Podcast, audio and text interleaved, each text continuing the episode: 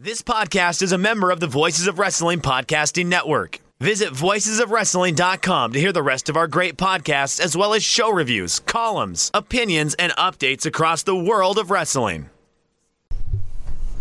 So we have a bit of a bare bones uh, show for you folks this week. Uh, I've got no music and uh, only one piece of listener mail, unfortunately. Uh, so this will be a short one, uh, but it's a good one. And uh, what we have will be coming up in a minute.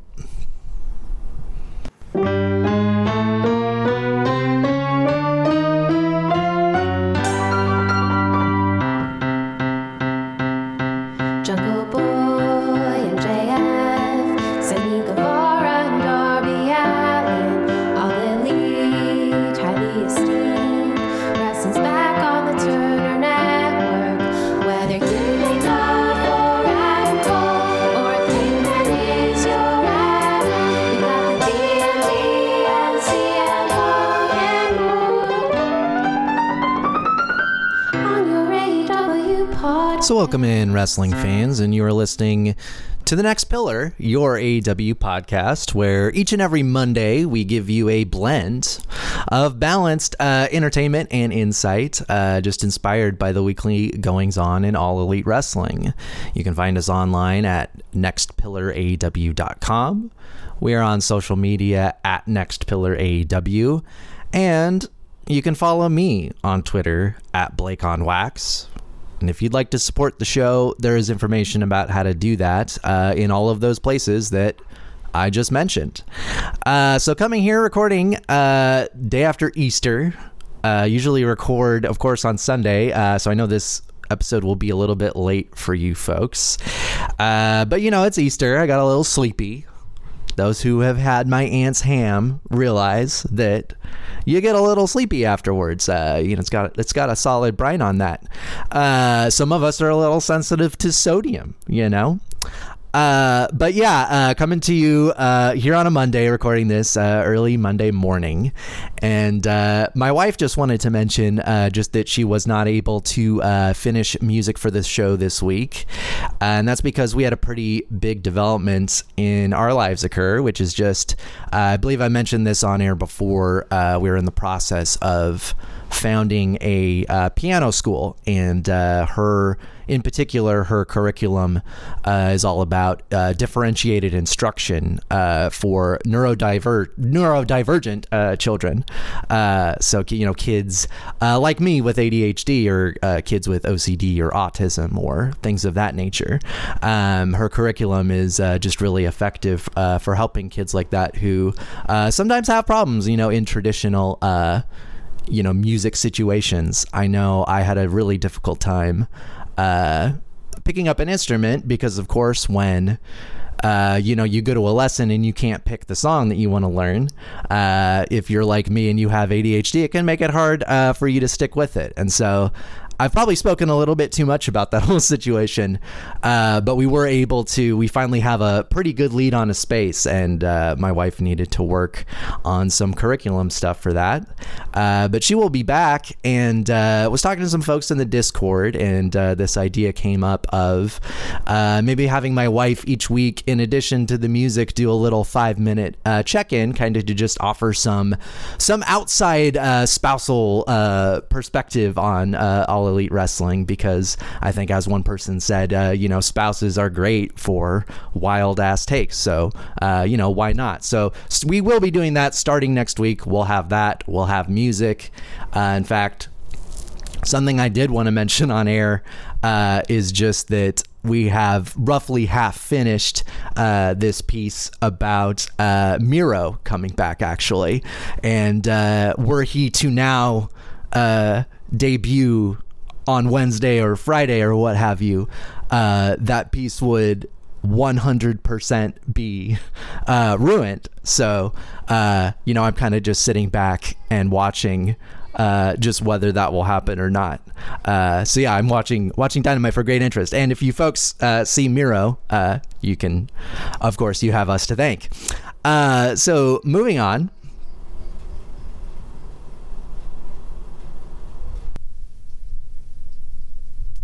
Pardon the uh, interruption there. It's just a little uh, crying baby.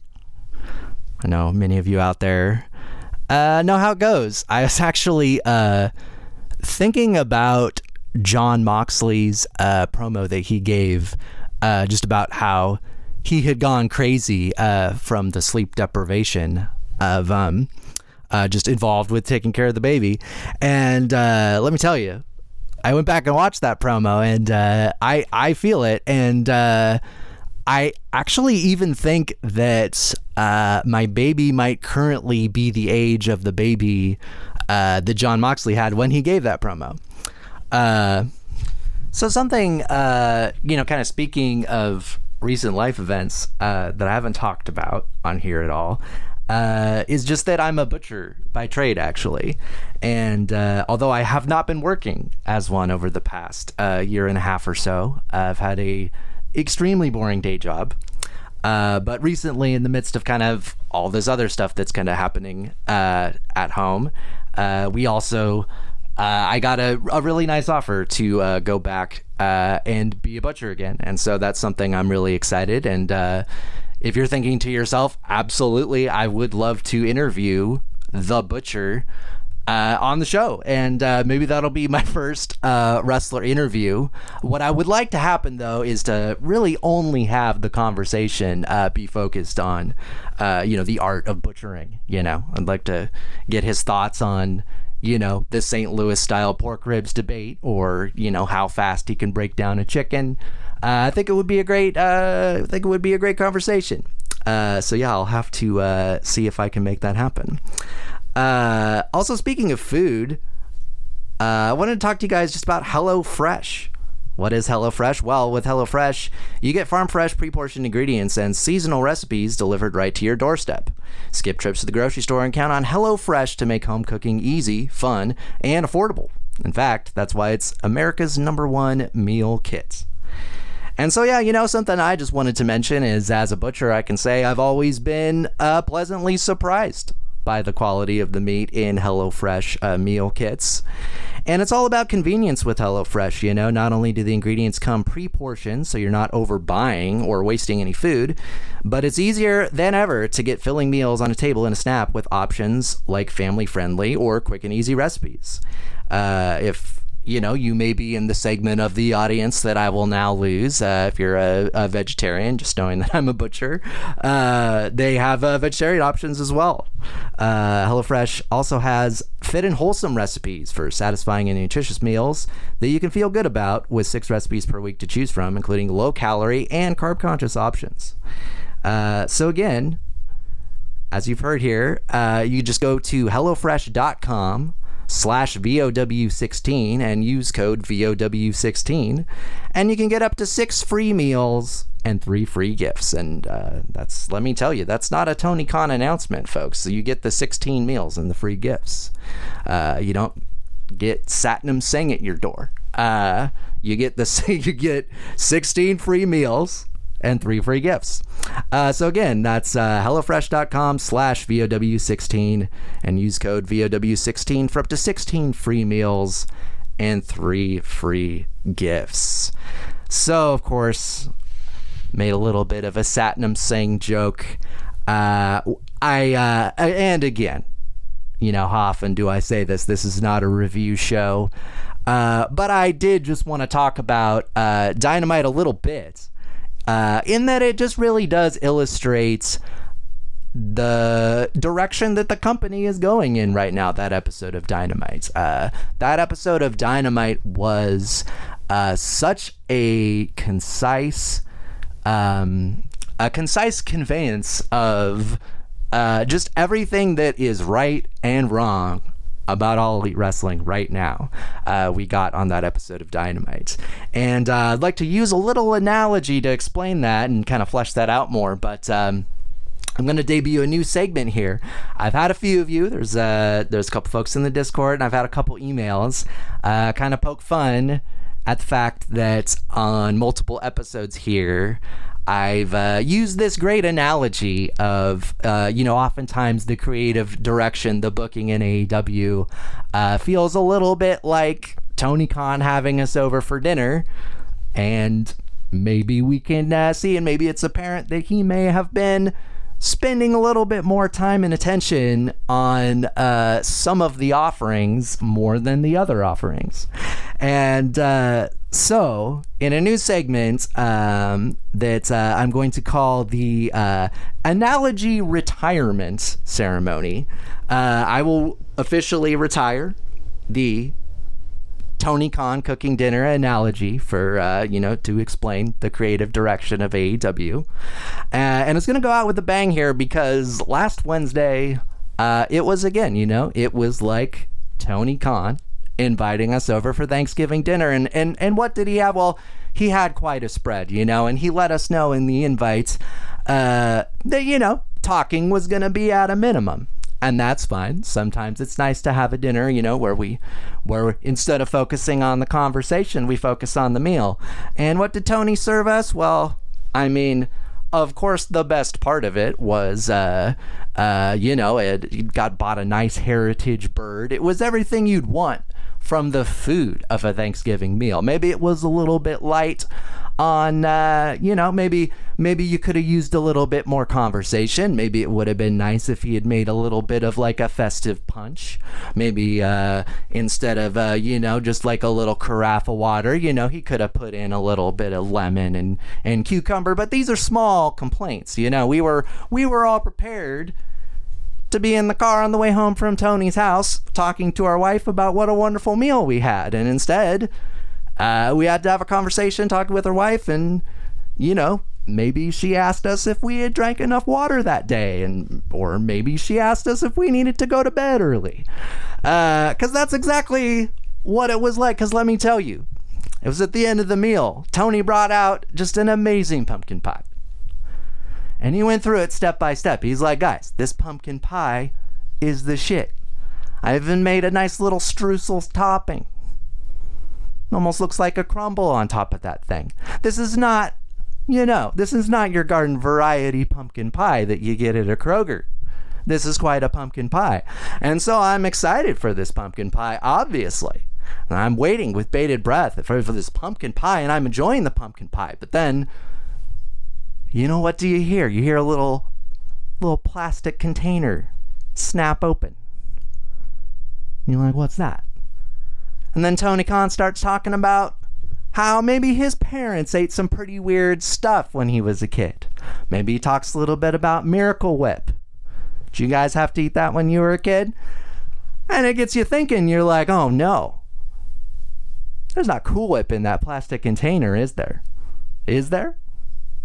Well, there was. Tony gave us a big dollop of Cool Whip. Ruined that pumpkin pie at the end of that meal. And let's be clear here. The Cool Whip is this Jay Lethal angle. I mean, is anyone interested in this Jay Lethal angle? I will say I am interested from one perspective, and that perspective is just that Jay Lethal, with this heel character, is giving off an astonishing amount of disappointed mad youth pastor energy. And those of you who grew up in a church, you know what I'm talking about. Your youth pastor, you never could take him seriously because you knew you would never actually get in trouble with your youth pastor, now would you?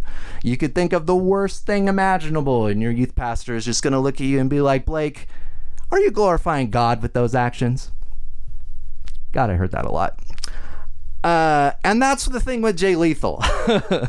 he has mad, disappointed, angry youth pastor energy. In fact, I would even go so far as to suggest that putting your middle finger in a box and opening it that's about as bad youth pastor as it gets or youth pastor trying to be edgy as it gets like that's like if you had a youth pastor at his breaking point like he's not going to beat somebody up or something like that he's going to put his middle finger in a box and open it but i digress uh it uh that episode of dynamite uh, was fantastic up until the very end. And I know a lot of other people have talked about this as well.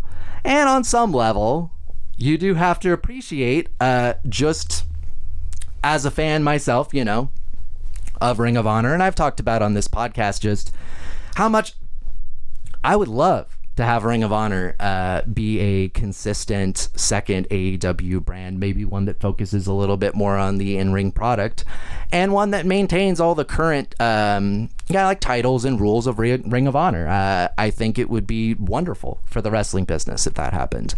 And so on some level, you know, I do appreciate just that they devoted the main event of Dynamite into this to this uh, Samoa Joe, Jay Lethal, and now Satnam Singh angle. Uh, so on one on one hand, you do appreciate the attention that they are showing Ring of Honor, just because, uh, at least kind of what I see in the tea leaves is it does seem like uh, you know Samoa Joe uh, will be you know viewed as like essentially a Ring of Honor guy, uh, you know, equal or maybe even more so uh, to being an AEW guy. Uh, so on that level, you know, I do appreciate it. Uh, but yeah, you know, I can't think of a better dynamite uh, to uh, illustrate, again, just the highs and lows of where the company is at right now. Uh, and I'll get to that a little bit later here in the show. But uh, first, I did want to get to listener mail. And uh, I mentioned this earlier, but uh, yeah, we only had one email this week. And, you know, look, I get it. I mean, I took a couple weeks off. You know, I moved the time slot. And uh, I knew it would be a while before folks adjusted. And we've had this happen before. I think, um, yeah, there was a show where I only had one, and then the next week we had a ton. Uh, but from Ida, who uh, has emailed the show three times, so shout out to Ida. Uh, what do you think about Tony Nese these days? I've found him mostly boring outside of some Dragon Gate uh, work that he's done, and wasn't thrilled to have him in AEW at all. But the match with Swerve Strickland and now this new Mark Sterling partnership have me wondering if maybe Tony Nese is gonna be a thing. Uh, so thanks for that, Ida. And uh, yeah, you know, I'm glad they've decided to actually do something with Tony Nese to set him apart from some of these other kind of similarly sized 205 Live guys. Uh, the Smart Mark thing, I think, is, uh, you know, it's interesting. You know, I'm wondering. Um, I'm wondering, you know, maybe if uh, some of the other managers, uh, you know, who are no longer with the company, I wonder, you know, like a Tully Blanchard or an Arn Anderson, um, I'm wondering if maybe them not being on TV now is more of a thing to maybe get more time for a, a smart Mark Sterling. So that's an interesting idea to think about. Um, but uh, yeah, I do think uh, you know I'm glad that they're again you know that they're doing something uh, different with Tony Nese, pairing him with Smart Mark Sterling. Uh, I also like that at least right now it appears that Smart Mark Sterling is kind of like a Paul Heyman figure in that you can be managed by Mark Sterling, but not necessarily uh, have to relate to the uh, other clients that he has or you know kind of be included in angles with them. Uh, like i will turn on this smart mark sterling thing pretty quick if like the Jade Cargill segment now has like Tony Nese standing in the background. Uh, no one wants to see that. Uh, so I've enjoyed the way that they've done this Smart Mark Sterling stuff where, you know, he has this side business with MJF. He has Jade Cargill and now he has Tony Nese. Uh, I think that's cool, you know, especially uh, having a client in the women's division and in the men's division. Um, and again, you know, I talk about this t- this a lot uh, just the lack of consistent week to week storytelling. And uh, speaking of Smart Mark Sterling and MJF, like what is going on with the Pinnacle right now? Um, I understand they're in a bit of a tricky situation uh, with like plotting what's next with MJF while also having to navigate this recent FTR face turn. Uh, and you know Tully Blanchard now, uh, you know, just being in Ring of Honor, it appears. So we knew there'd be some some changes to navigate there.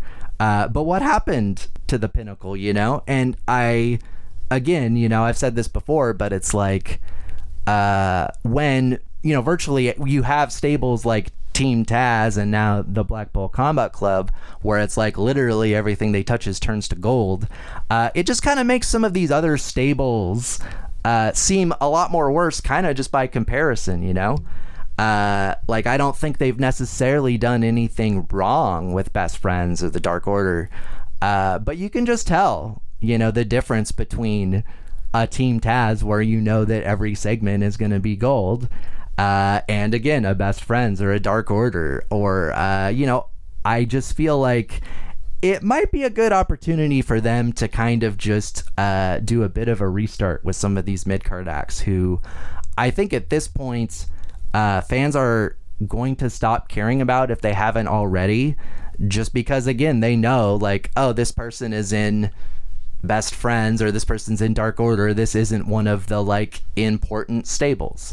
Because fans i think are more savvy than folks uh, give them credit for in terms of their ability to tell which things in AEW are things that Tony Khan is invested in and uh, which things Tony Khan uh, maybe doesn't care as much about. Um, and I'll flesh that out a little bit more uh, later. Uh, so yeah, I will uh, be back uh, in a bit here, just with some further thoughts that I had about last week's AEW programming.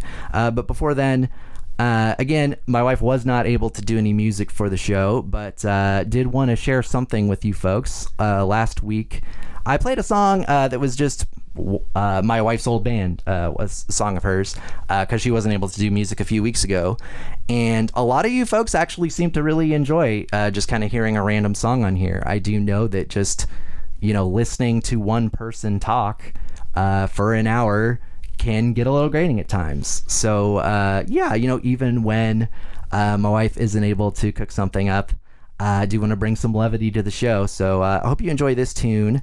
Uh, it's from a band called Alcapop.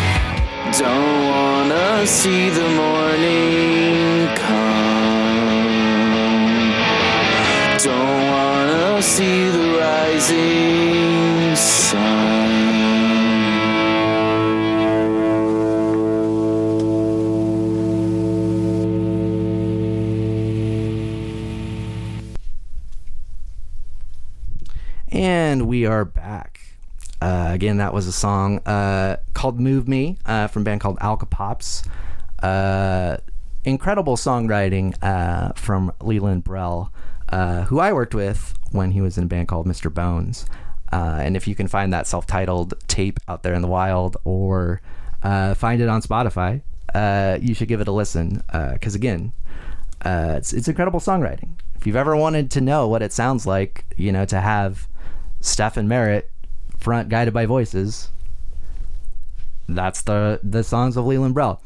Uh, so what a weird show Battle of the Belts, or I guess I should say Battle of the Belts 2 was. Uh, and it for me, it really was like kind of the end of a pretty unsatisfying batch of AEW programming that we got this week.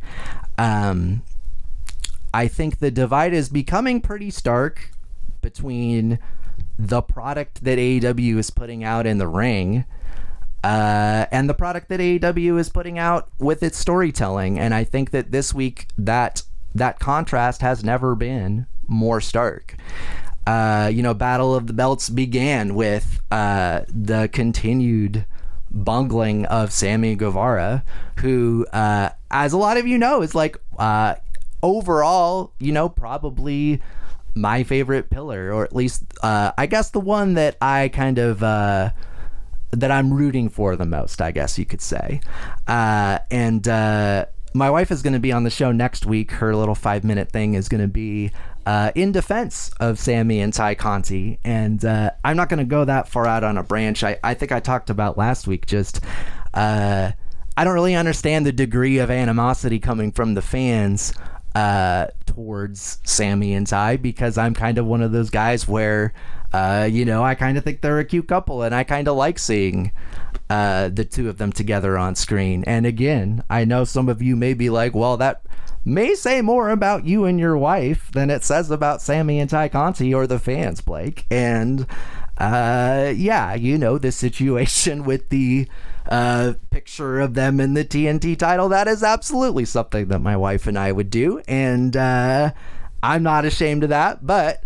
Uh, I do understand that, uh, you know, obviously, if the fans are booing this and uh, every other uh, you know, wrestling writer, podcaster, whatever that I respect is also taking a shit on this angle. Uh, you know, I know that I'm the one that's wrong and that it's not uh, some failing of folks to understand uh, the appeal of Tay Conti and Sammy Guevara together. What I can say is that the way that they have booked the TNT title over the past couple months, and again, we don't know how much of that was a byproduct of that Cody Rhodes contract situation and what him and Tony may have been working out during those negotiations that were breaking down. Uh, but yeah, this TNT title booking and also this American top team angle uh, should be just red hot, even though. Uh, you know, I think it's safe to say the Scorpio Sky thing was a, a failure. I was you know, more than willing to give it some more time just because, you know, again, that last one of those last vignettes he did on Rampage with the snapping, it's like I can see the potential there. I can see, uh, you know, what the supporters of Scorpio Sky, you know, within AEW can see. Um, I can see the potential as well, but I think it's safe to say, you know, again, uh, Scorpio Sky as TNT champion has not turned any heads, unfortunately. And a lot of that is no fault of Scorpio Sky himself. It is a, again, lack of consistent week to week storytelling uh, with Scorpio Sky in this division. And a lot of it, again, may have uh, to do with uh, you know contract negotiations with Cody Rhodes and things like that in terms of um, you know why the past six months uh, have not been kind uh, to the TNT title, and, which is partly you know beyond just loving Miro, uh, why we tried to work up uh, a song, you know, begging please Miro come back. Uh, not just because we like Miro here, we also yeah we're we're huge fans of his TNT title run. Um, And again, you know, looking back at last week's Dynamite, uh, my big takeaway from it um, is just how illustrative it was of the pros and cons of AEW over the last couple months, where we have these amazing matches, largely on the men's side of things, which I'll, I'll get into later. That's not a fault of the talent, that's a fault of the booking. Um, but yeah, you know, it's like obviously I loved watching the wrestling that happened this week. Uh, you know, many of you folks know that um, I've spent a lot of the past year uh, hoping that Samoa Joe would come back and have matches exactly like the one that we got. Um,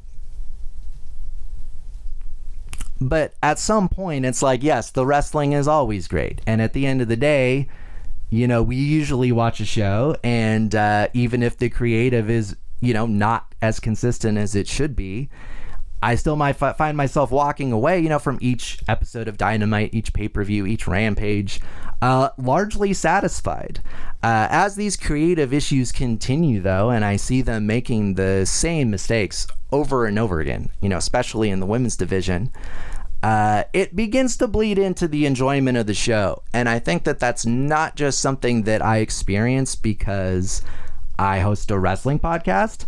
I think it's something that fans experience too. And I think that fans can tell. Again, fans are sometimes smarter than folks uh, give them credit for. I think the fans can tell you know this is the stuff that tony khan maybe they don't they can't even put the words to it you know they, but they can tell that you know this is the stuff that the person in charge is paying attention to and this is the stuff that the person in charge does not give a shit about.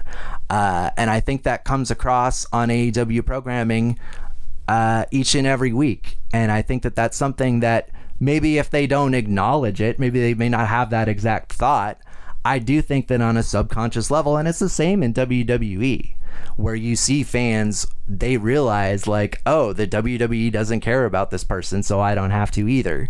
And I think that AEW is in a danger zone here with their creative because I think they are creating that same vacuum uh, with a lot of this, again, lack of consistent storytelling on a weekly basis. And if you listen to Tony Khan speak, uh, I was there's a couple things that that have me feeling pretty worried about the AEW uh, creative situation, I guess. Uh, at that Super Card of Honor show, which again was a fantastic pay per view, uh, he was asked at the media scrum uh, just about, you know, are you going to have someone help your creative direction uh, now that you have this, you know, potential second brand of programming to to book?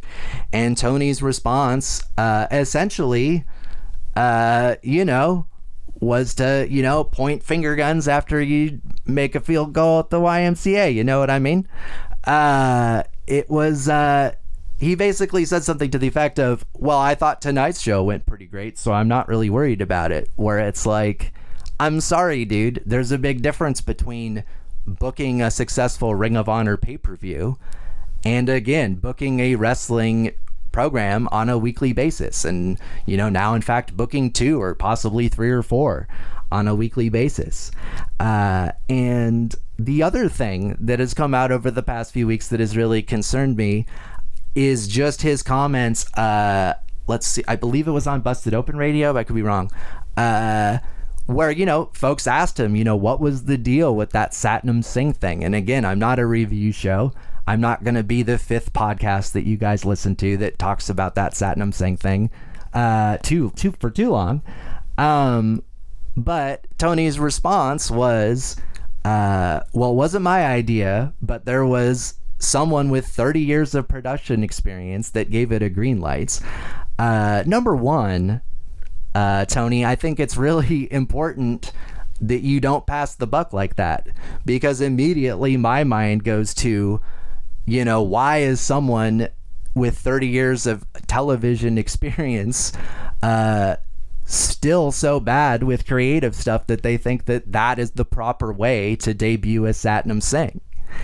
Uh, and it does make me worry just how often this is now happening, where if someone with quotes experience uh, pitches a story idea or an angle or the ending of a massive show, uh, this dynamite was a massive dynamite. And AEW, I think, really needed to have a great start to finish uh, episode of Dynamites. And this was even kind of billed as like a hey, we're getting back to wrestling with this show. So there's not going to be very much talk. It's only going to be wrestling. And then you end it with this like cartoonishly bad debut of Satnam Singh. Uh, and again, it has me worried. Where how often is this going to happen? Where if no one in a production meeting, I guess, voices, hey, maybe this is a bad way to debut this person, uh, then it gets on TV because Tony, uh, you had to have known that that was going to be a disaster. Uh, I guess maybe maybe I put too much faith in Tony Khan. Uh, you know, that's certainly something that uh, a friend of mine who used to do a, a wrestling podcast suggested to me. Uh, but watching some of the storytelling that Tony Khan has done, uh, I know that he probably knew that that was not the best way to end the show. Um, I do think that he probably, uh, as his want to do, uh, or as he is wont to do, I should say, I think he probably may have misunderestimated uh, just how negative the reaction to that ending angle would be. Uh, but still, I know that he deep down he knew that that wasn't a great angle to put on TV. Um, and it worries me uh, because the situation that this reminds me of is you know, when I'm finished with the show and I've sent it to Rich and I pop an edible and my wife asks me how was that show and I'm like, oh, it was best, fu- great fucking show. I just one of the best I've done.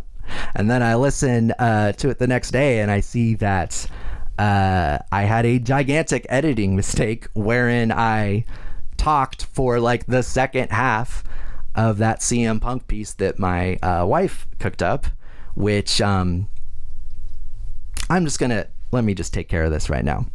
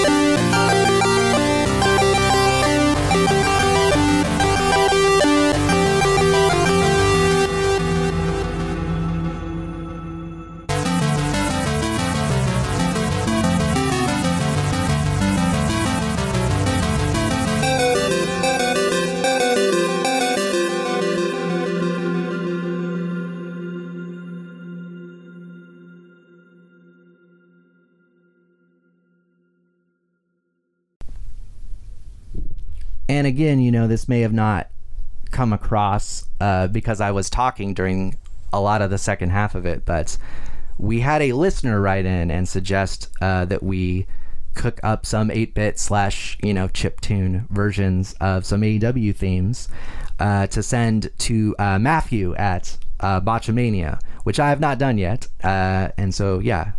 I, I guess I should, since a, a listener suggested that. Uh, but yeah, again, that was uh, a, a chiptune version of CM Punk's theme. I just wanted to play that again this week since I ended up talking over a lot of it last week. Um, yeah. Uh, and that's what I I'm just a little bit worried about Tony uh, because he kind of has a uh, you know a a dunking when maybe you shouldn't be dunking mentality uh, it seems when it comes to this stuff.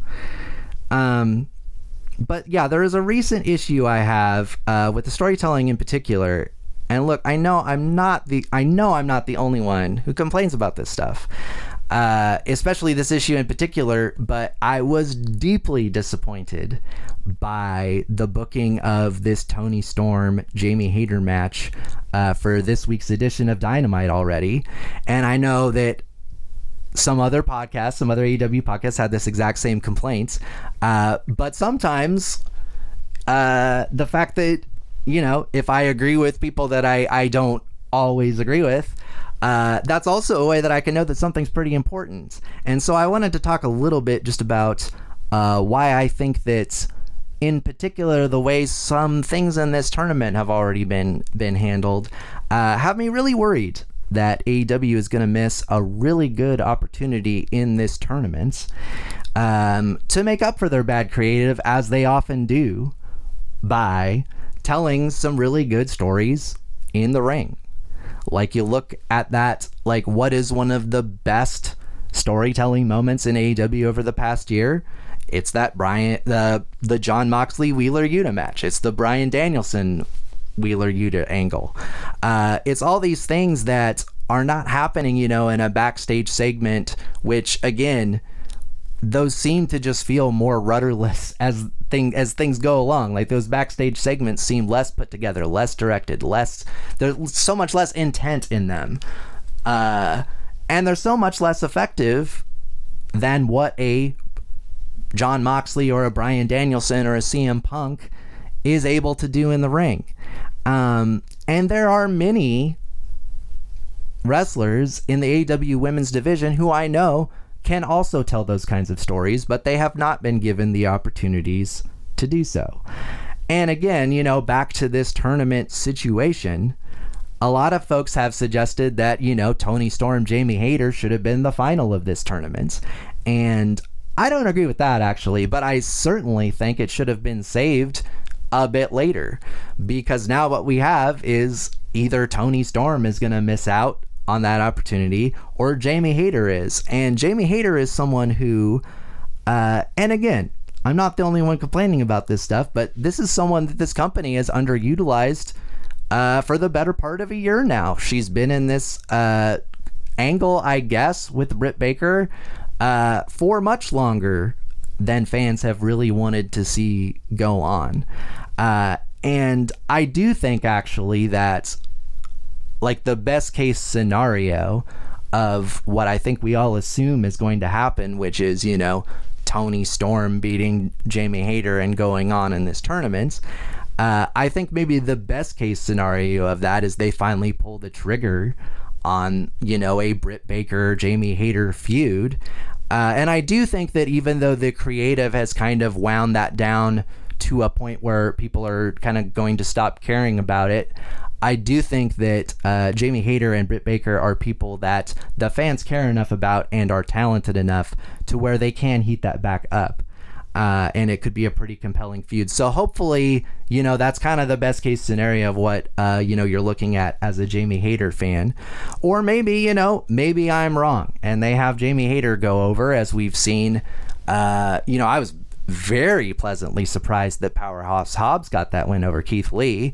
Swerve Strickland's lost too. You know, you see Tony has a willingness uh, to bring Ruby Soho, to bring folks in from WWE. uh, and have them lose pretty soon to the folks that he's invested in. And so maybe I'm wrong with my reading of this situation. Maybe Jamie Hayter will win. Um, but you also have to wonder, you know, again, it's like if Jamie if Jamie Hayter wins, then I'm bummed that Toni Storm isn't in more of this tournament because unfortunately, uh, you know, that Red Velvet win. I know a lot of folks like her work in the ring, but you know, for me, Red Velvet has had storylines. Red Velvet has had opportunities. Red Velvet has really not gotten over. Uh, and you have someone like Willow Nightingale who I was really excited to go, you know, hopefully deep into this tournament. And again, instead we have we have Red Velvet in this tournament. Um, and that's really the issue with the women's division. I misspoke on here uh, a few weeks ago saying that a lot of the issues with the women's division is a matter of recruitment. Um, and someone, you know, had a good question in the Discord about, you know, who do you feel like they're missing out on? And it's like when you sit and think about it, it's not so much that they're not recruiting the right people, it's that they're not using the right people after they recruit them, or, or at least uh, that's one of my criticisms about the division. Again, the the big thing is just uh, we can tell you know some some in some ways pretty literally but at the very least you know i think fans already are starting to tell on a subconscious level uh, that tony khan just does not have the same passion for booking a again a woman's division on a consistent weekly basis as he does you know for some of the other booking stuff that he does for the company uh, there is no reason that i'm not saying that you know everyone should get the jade cargill push but i absolutely think that every wrestler in the women's division should get that level of attention that AEW creative has shown to Jade Cargill. Um, and yeah, just very disappointed at uh, how this Owen tournament is being booked on the women's side so far. And I know, yeah, it's pretty. You know, it, we haven't even had all the qualifying matches yet. I know it's it's pretty. You know, it's it's. I'm kind of maybe jumping the gun already, complaining about the booking of this. But again, you know, when you've been watching the way that AEW has handled the women's division over the past year it's really hard to have a lot of faith uh, that they're going to be able to make this tournament everything that it could be for the women's division. You know, again, I was just thinking, talking about Super Card of Honor again. I remember watching. Uh, you know that Martinez Willow, Willow Nightingale match, and thinking like, why hasn't this match happened on AEW TV? You know, why don't they have matches like this, or or you know, a match like we've seen with, uh, you know, they'll carve out these pretty significant uh, parts of time for you know CM Punk to have a long match or Darby Allin and Andrade to have a, a, a, long match. And I'm not saying they don't do that on occasion, but at some point you have to wonder why the Hikaru Shida Serena Deeb feud feels novel because the attention that they've shown that feud should be the attention that they show every feud in the women's division. And you know, I I can't help but think about the future or at least the apparent future of you know the men's title where it looks like they're building to uh, you know a punk hangman feud uh, where there's really no doubt in my mind that CM Punk fighting Hangman Page and having a feud with Hangman Page uh, is going to be one of the greatest feuds of AEW, both because of the talent of everyone involved, you know, particularly CM Punk, who again, you know, I said like if they do this MJF feud right, he's gonna feel like CM Punk again. He's gonna be reinvigorated. And what we've seen is that even when CM Punk, like right now, isn't really in a program with anyone, he is making absolutely killer television on a, weekly basis. Uh, you know, even by fighting someone like Dax Harwood, like that feels vital now. Where it's like how many of those early CM Punk matches, like the one with Matt Sydal or what have you, do you even remember? But I think a lot of us will mention will remember that that match with Penta or the match with Dax Harwood. I think a lot of us will remember those matches, and it's because CM Punk feels revitalized by this feud.